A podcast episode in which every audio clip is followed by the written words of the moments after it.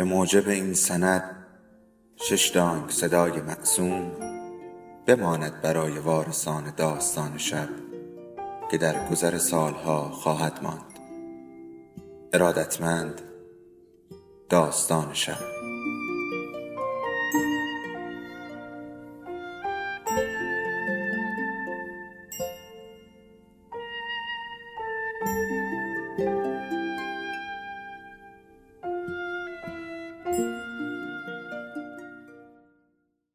یکی بود یکی نبود.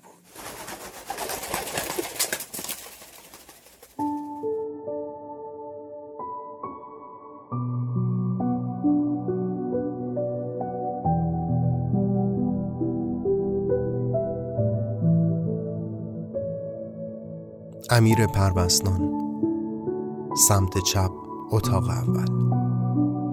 قسمت بیست و سوم قسمت آخر.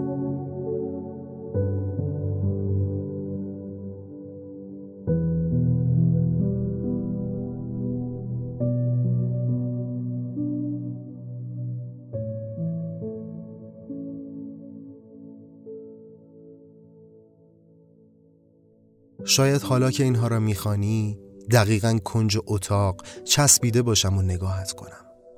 اما قدر مسلم دیگر نیستم که بگویم دوستت دارم. این سخت ترین عذاب دنیا است ملیه اینکه نتوانی به کسی که دوستش داری بگویی که دوستش داری. همه اینها را برای تو نوشتم. برای تو که هیچ وقت نشد بگویم دوستت دارم. هیچ وقت از چشمای من تعریف نکردی. هیچ وقت نگران سیگار کشیدنم به وقت بستری بودنم نبودی. هیچ وقت به هیچ جایت نبود که بمیرم یا بمانم. فقط من یک طرفه عاشقت بودم یک طرفه عاشقت هستم یک طرفه عاشقت میمانم از این دنیا. از جایی که حالا هستم و همه این مزخرفات را تصور کردم و نوشتم تا بدانی اینجا هم به یادت هستم. هرچند هیچ کدام این اتفاقها نیفتاده است. لابلای این نوشته ها چیزهای زیادی از زندگیم را پنهان کردم. اتفاقات زیادی که شاید اگر زنده بودم شاید اگر هنوز نفس میکشیدم شاید اگر می توانستم بگویم دوستت دارم برای تعریف می کردم یا نمی کردم حالا که دیگر نیستم لابد چند روزی از مرگم گذشته و این کاغذها به دستت رسیده و داری می‌خوانی. یعنی امیدوارم که بخوانی. یعنی امیدوارم که پیدا کنی یا به دستت برسد و بخوانی. اسم همه این مزخرفات رو گذاشتم سمت چپ اتاق اول. همان اتاقی که تویش بستری بودم و نمی‌دانم همینجا جان می‌دهم یا نه.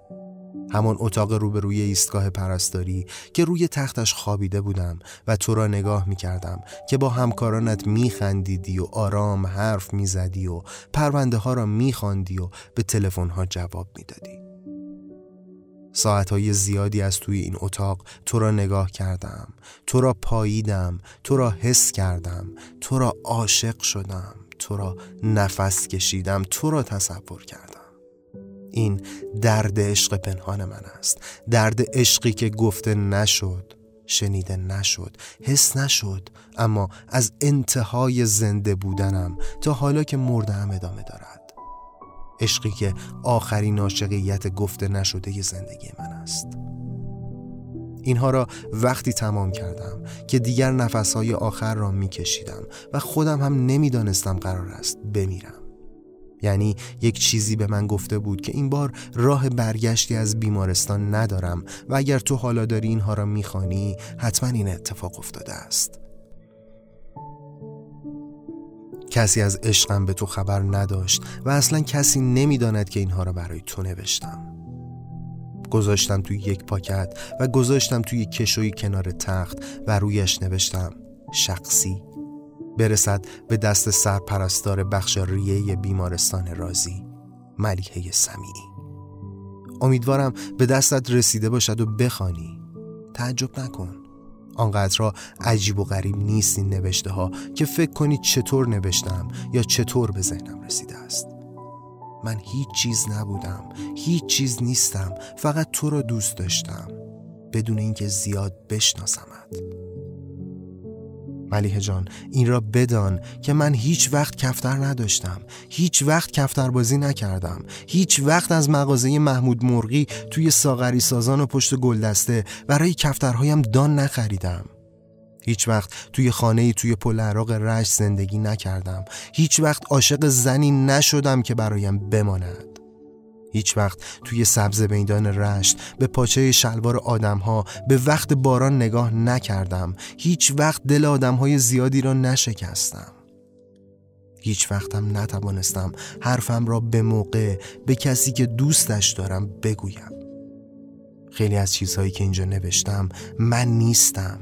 من غیر واقعی است. من تصور شده که آماده مرگ است. باورت بشود یا نشود. من همیشه آن بالا را تصور کردم و پیش خودم از لحظه لحظهش تصویر ساختم. اینکه قدیمی چه گفته یا سعید چه کرده یا امیر چقدر با خودش درگیر بوده زایده ذهن من است. دلم می‌خواست وقت زنده بودنم بگویم که دوستت دارم. اینها را نوشتم و حتما تا اینجا خواندی که دلم می‌خواست بگویم تو شاید قبول کنی. هرچند بعید بود بپذیری. هرچند مهربانی تو برای همه بیمارانت همینقدر زیاد باشد اما عشقت توی دلم نشست. آن هم توی روزها و ساعتهای آخر زنده بودنم. شاید مثل چیزهایی که نوشتم نشود برم پیش حبس رو و اجازه بگیرم تا بیایم روی زمین و توی بیمارستان رازی رشت تو را ببینم و از علفهایی که قدیمی داده بو کنم و توی گوشت بگویم که دوستت دارم. اما همین کاغذها را به ازای همین سفر از بالا به پایین من فرض کن و توی آینه به خودت بگو که یک روز بیماری توی این اتاق بود که دوستم داشت و چیزی نگفت و رفت. هر وقت به همراه بیماری آدرس دادی سمت چپ اتاق اول یاد بیماری بیفت که ریه هایش جوابش کرده بود و وقتی جان داد که عاشقت شد. دیگر نیستم. امیدوارم حلقه ای به انگشت دست چپت بنشیند و عاشقیتی نصیبت شود که قدر تو را بداند. یادت باشد کسی عاشقت بود اما حرفی نزد. آدمی که رفت اما عاشقت ماند.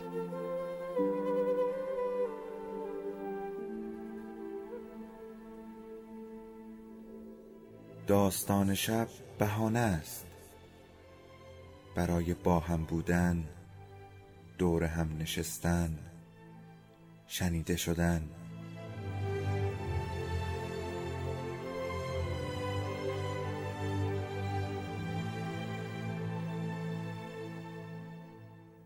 صدای افسانه ها رو میشنویم.